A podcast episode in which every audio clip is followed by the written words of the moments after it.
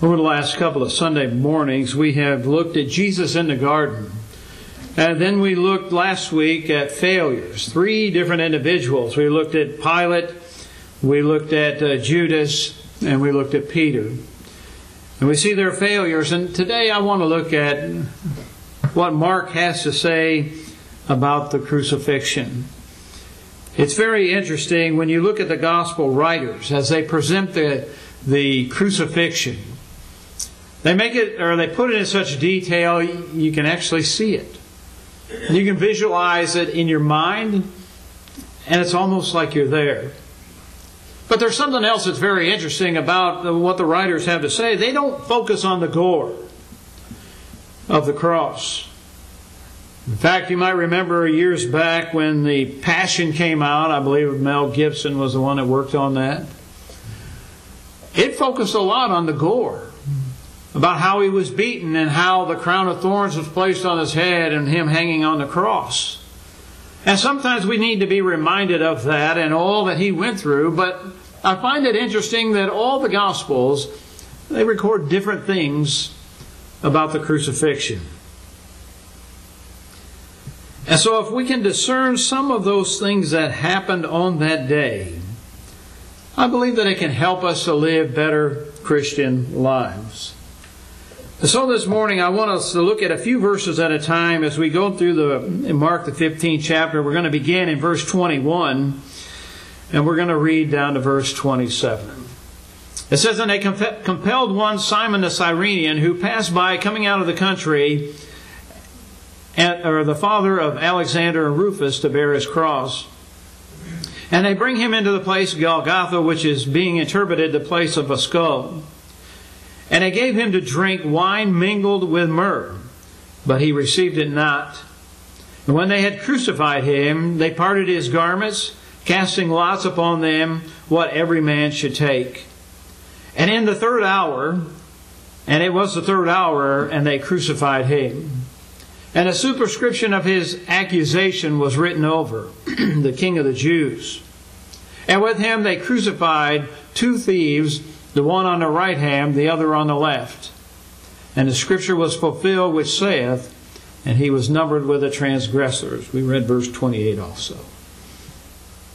Here we find that Jesus refused to be helped, and the reason was so that we could be helped by God. There are some things that Jesus had to do by himself. He had to do it alone. There are some things that, you know, God could not help him with and no one else could help him with. The fact of the matter is that if you remember in Matthew chapter 26, he said in the garden, listen to what he says, and beginning in verse 51 of Matthew chapter 26, And behold, one of them which were with Jesus stretched out his hand and drew his sword and struck a servant of the high priest and smote off his ear. then said Jesus unto him, Put up again thy sword in his place. For all they that take the sword shall perish with the sword. Thinkest thou that I cannot now pray to my Father, and he shall presently give me more than twelve legions of angels? We sing a song that says he could have called 10,000 angels. As I tried to find what a legion was, I found that it could be anywhere from like 6,000 to 8,000. There are various ranges that people had. I believe one started as low as 3,000. But 12 legions, uh, some said that it could go as high as 80,000 angels. And when we look in the Old Testament, we can find where one angel did a lot of destruction to man. So imagine what 12 legions of angels could have done. And Jesus could have called them, and God would have sent them to him. But what we see here is an emphasis that has been placed on the great self limitation of God. Jesus was limited. He limited himself. He could have done something, but he didn't. He was willing to die for you and me. He refused to be helped. Why? So that we could be helped by God. When you look at what Mark writes, the subject in those verses are they. There's a lot of theys that are mentioned there, what they did. And the theys, if you back up a little further, you find out that there was a band of soldiers. And they'd called together a whole band of soldiers when they were dealing with Jesus. And they had spit on him, they put a crown of thorns on his head, they had put the purple robe on. They'd done all of these things to make fun of him, to humiliate him, to intimidate him, to try to crush him. And I would imagine that he was very tired. But look at all those things that they did. If you would look at verse 21 of Mark chapter 15. Because there it says, And they compelled one Simon the Cyrenian, who passed by coming out of the country, the father of Alexander and Rufus, to bear his cross. Jesus, on this occasion, was helped by a foreigner who just happened to be passing by. And he was compelled to carry the cross of Christ. You have to remember that Jesus had gone through a great ordeal that evening, the night before, and that his body was tired, that he had no sleep, that he had been beaten, that he was mocked, that he was spit on, and that the crown of thorns had been placed on his head. Now imagine a crown of thorns placed on your head. Where would you rest your head, even if you had a moment to try to relax, uh, uh, regain some strength?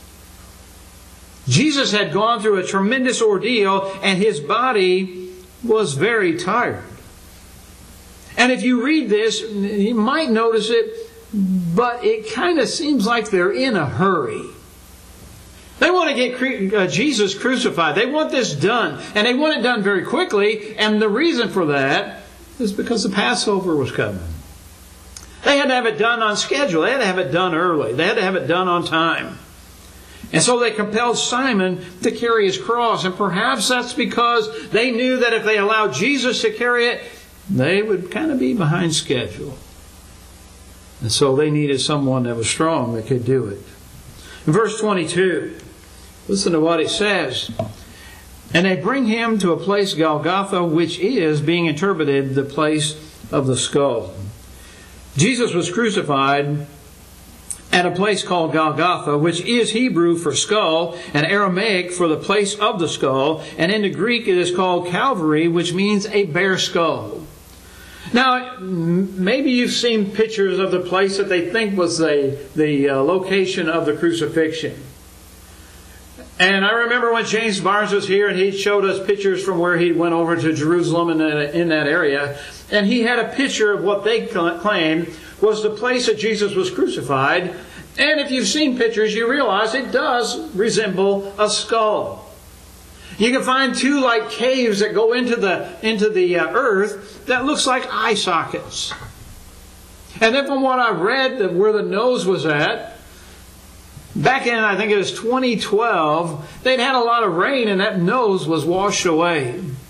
But you can see the picture and you, and you can see that there's a resemblance of a skull, a human head. And that was 2,000 years ago, and we're looking for it now, or we see it now. So imagine what it may have looked like then. It may have looked even more like a skull than it does today. But what's important about that to me is it kind of reminds me of the very first prophecy that we see in Genesis chapter 3 and verse 15 concerning Christ. When Adam and Eve had sinned in the garden, in Genesis chapter 3 and verse 15, it says this, And I will put enmity between thee and the woman, and between thy seed and her seed. It shall bruise thy head, and thou shalt bruise his heel. Now, maybe there's some significance of that picture that we see that goes along with this prophecy. Maybe not. But that's what I think of when I read that and I saw, and uh, you can see the picture in your mind. That it should remind everyone that was there of what that first prophecy was concerning Christ. Now, the Pharisees and the Sadducees and the scribes, they should have recognized that. And they should have recognized a lot of other things about Jesus, but they refused to see those things. In verse 23, it goes on. And they gave him to drink wine mingled with myrrh, but he received it not. He had or he was offered something that would deaden the pain of the crucifixion. It was a narcotic. But Jesus was determined not to ward off the suffering that had been appointed for him to endure. This was his Father's will. This was what he came to do, was to die on the cross. And he was not going to allow the pain to be deadened by taking some drug that was going to uh, uh, alleviate the pain and maybe the suffering and make it easier to die. He was going through this ordeal. Why? So that you and I could be saved. Verse 24. It says, And when they had crucified him, they parted his garments, casting lots upon them what every man should take. Isn't that ironic? That while Jesus is dying on the cross to save souls, they're at the foot of the cross gambling for his clothing. It really kind of reminds us of people today that Jesus died for their souls, died so that they could be saved, but yet they gamble with their soul. They take the chance that, well, he's not going to come today. I'm not going to die today. Not going to be judged today. I don't need to worry about it today. And so I'm going to gamble. I'm going to take some time. I'm going to figure out I got, I got another year. I got another 10 years. I'm not old yet. I'm not going to die.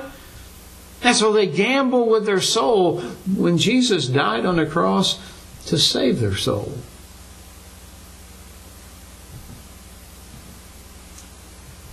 Verse 25, it says, And it was the third hour, and they crucified him. He was crucified the third hour of the day.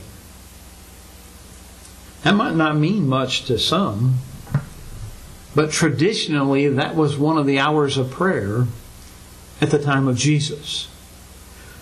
The hour of prayer was at 3, the sixth hour, and the ninth hour. So it was the third, sixth, and ninth hour. They, they had a tradition or custom to pray three times a day. And again, how ironic when you think about that, in the hour of prayer is when they're crucifying Christ. Do you ever wonder about the scribes and the, and the Pharisees and the, and, and, and the Sadducees and those that were present that were religious, but yet they were praying in that hour while they're crucifying the Son of God?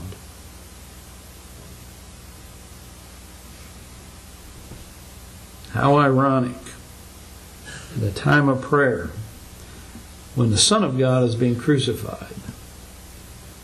They're doing what they're doing. Verse 26. And the superscription of his accusation was written over the King of the Jews. How ironic. That is a truth that Jesus was the King of the Jews. But not only was he the king of the Jews, the Bible tells us that he's the king of kings and lord of lords. 1 Timothy chapter 6 and verse 15. So he's the king of all kings. He's a ruler over everyone. And that was a true accusation that they had put over his on his cross. Verse 27 and 28. And with him they crucified two thieves, the one on his right hand, the other on his left. And the scripture was fulfilled which saith, And he was numbered with the transgressors. Again, how ironic that Jesus is crucified between two, two thieves. People that he had associated with, people like him that he had associated with throughout his ministry. One of his disciples was a thief, Judas. Others that we know that were not looked upon as favorable people in society, Jesus took the time to talk to. Zacchaeus. Think about Matthew, a tax collector, another follower of her of, of his. Most of the time, people in that occupation weren't honest. And so Jesus was there on the cross, but beside him on each side were two thieves. Think about that. And then in Mark chapter 15, verse 29 through 32. It says, and they, they that passed by railed on him, wagging their heads and saying, Ah, thou that destroyest the temple and buildest it in three days, save thyself and come down from the cross. Likewise also the chief priests mocking said among themselves with the scribes, He saved others, himself he cannot save. Let Christ the King of Israel descend now from the cross, that he may see and believe. And they were crucified with him, reviled him. What do we learn from that? We learned that Jesus refused to save himself so that you and I could be saved. That wonderful truth that is proclaimed in those verses by that crowd, isn't it interesting that it's announced by the crowd?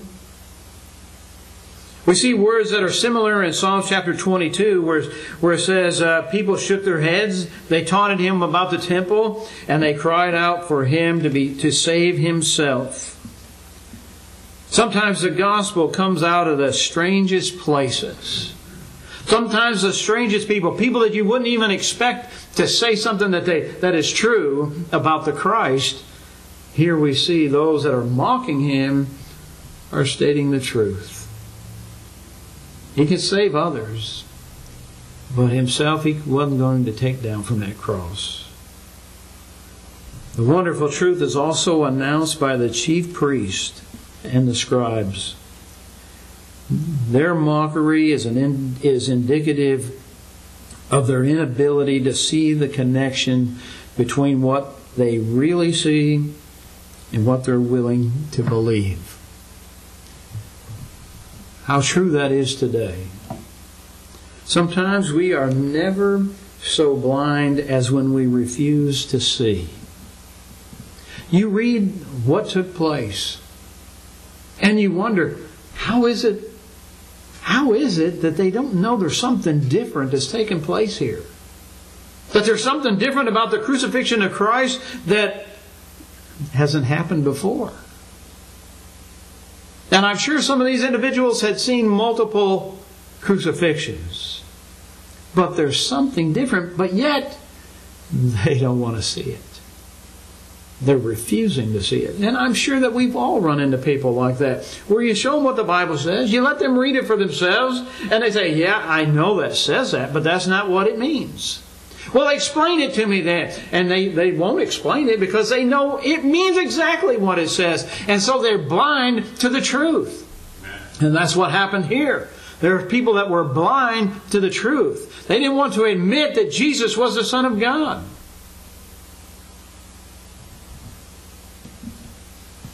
And then verses 33 through 36. And when the sixth hour was come, there was darkness over the whole land until the ninth hour. And at the ninth hour, Jesus cried with a loud voice, saying, Eloi, Eloi, lama sabachthani, which is being interpreted, My God, my God, why hast thou forsaken me? And some of them that stood by, when they heard it, said, Behold, he calleth Elias. And one ran and filled a sponge filled with vinegar and put it on a reed and gave him to drink, saying, Let alone, let us see whether Elias will come and take him down. He refused to be, or he refused to forsake us. So he was forsaken by God. It seems that even nature knew that its creator was being forsaken. Think about that. Darkness from noon until 3 o'clock in the spring of the year. That's no eclipse, as I've heard some try to say it was. I've never heard of any eclipse that's lasted three hours. And some of them old time gospel preachers that I've heard over the years, and I'm sure some of you have heard them too, have said, made statements like God couldn't stand to see his son bearing son, bearing the sins of the world, and it was God turning his back on his son. I don't know how true that is. But think about it. Jesus seems to know he's being forsaken. And in that hour of trial, Jesus quotes Scripture. He quotes Psalms chapter 22 and verse 1. And I believe that Jesus does that for strength and perspective. The bystanders do not seem to know what's going on.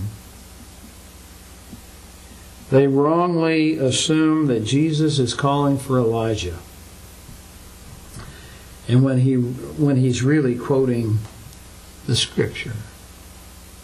Again, how can this take place and you not notice that there's something different? You would think just the darkness alone would put fear in people. But it just seems like they go on. Why? Because they're blind. They don't want to see the truth or acknowledge the truth. And we studied a couple of weeks ago. Why? Because some were afraid that they would be put out of the synagogue if they confessed Christ. And then look at Mark chapter 15, verses 37 and 39. And Jesus cried with a loud voice and gave up the ghost. And the veil of the temple rent in twain from top to bottom.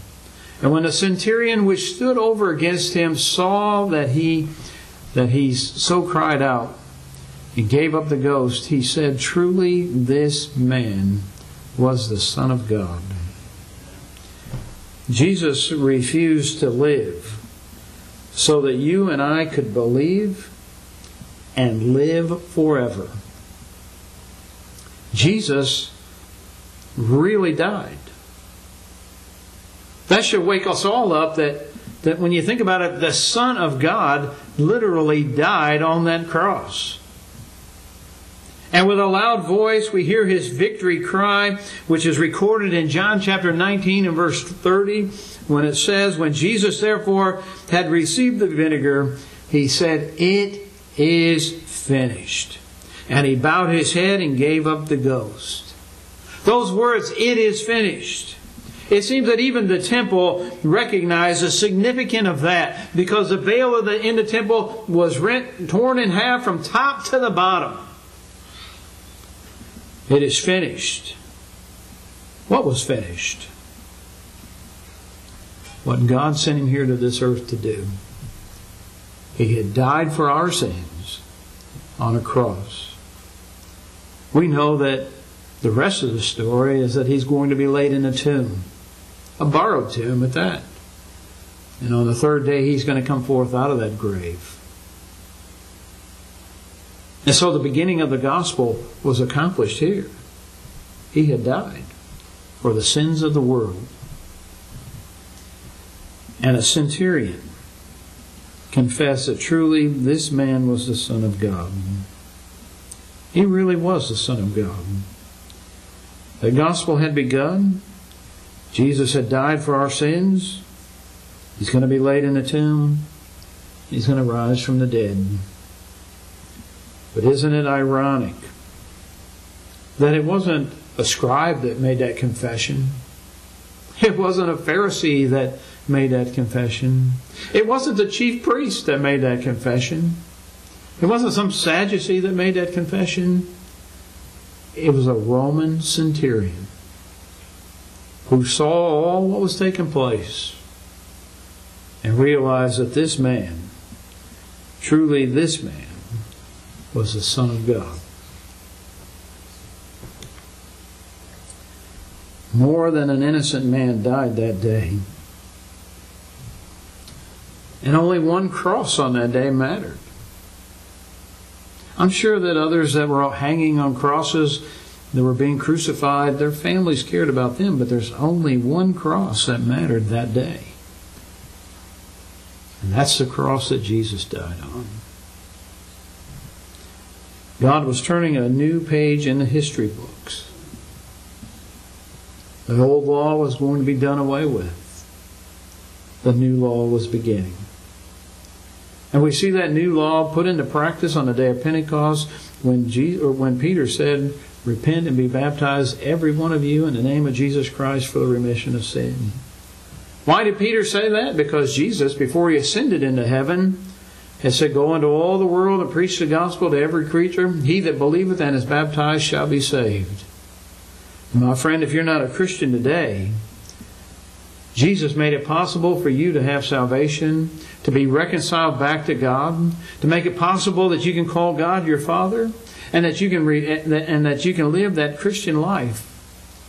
And so that we can have that home in heaven, that mansion that we just sang about a few minutes ago, that's been prepared for us according to John chapter 14, verses 1 through 6. What a blessing that is to know that Jesus has prepared a place for those who are prepared to meet Him. But think about what Jesus has done. And think about if you were there on that occasion. What would be your response? Would you be like this, the religious leaders at that time? Would you be like the crowd? Would you be so blind by what you wanted that you couldn't see the truth that was being present, presented on that occasion? Or would you be like the centurion who realized that this man truly was the Son of God?